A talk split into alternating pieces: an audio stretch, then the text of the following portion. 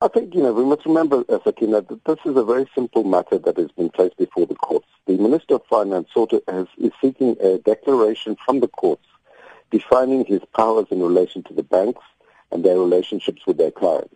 We would recall that the Guptas had, uh, uh, through the um, former chief executive of Oakbay, sought to persuade the Minister of Finance to intervene with the banks after they closed their accounts.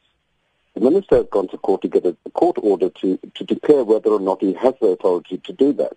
And that is an issue that has really not been addressed, uh, save that the Guptas, the Oakbay uh, rather, have now uh, uh, uh accepted the, uh, the, position put forward by the minister that he indeed does not have the authority to do so, but are yet persisting with this legal battle rather than relenting and accepting that the minister doesn't have that.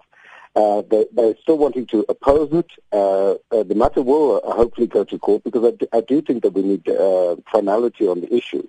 But what has emerged in all of this is that the uh, Oakbay representatives in, in their affidavits have used the opportunity to cast aspersions on the Minister of Finance to suggest that he's behind a political conspiracy to undermine their business interests without providing a shred of evidence to that effect. Mere allegations. Uh, they have not responded in detail to the, to the legal submissions that have been made in the minister's affidavit. They've totally ignored the affidavits filed by the four banks, by the uh, Reserve Bank and others.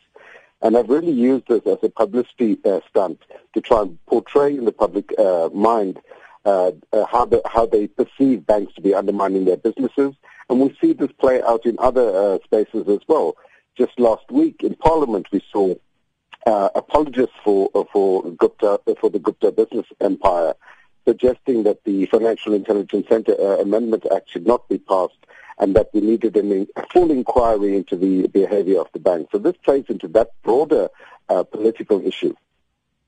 Oakbay Investments, they've responded uh, to this affidavit by Finance Minister Pravin Gordhan, and they say that they never suggested that the minister is required to intervene in uh, that relationship between customer and the bank. And uh, furthermore, they feel that uh, what is happening right now is an abuse, uh, abuse of the court, and it's an effort to involve uh, the independent judiciary in order to try and settle political scores. So, is that actually what is happening here? Well, as the minister himself said in his affidavit that was filed yesterday, that if they did not believe that he had the authority to do so, why did uh, Mr. Nazeem Howa uh, have so many meetings with the minister seeking to persuade him to do just that? Uh, they have not been able to answer that question. So, you know, they, it, it, it, it is clear that they sought to influence the Minister of Finance to do so. They may be uh, seeking to influence other members of cabinet to do so.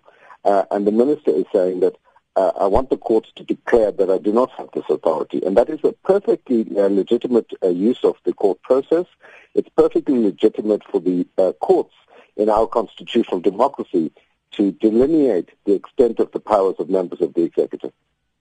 So, just coming back to the impact of this uh, political uncertainty on the country, and last year, we just managed to uh, stave off financial uh, junk status. And looking at what's happening now, you have the finance minister in court uh, with a particular family. What sort of message is this sending?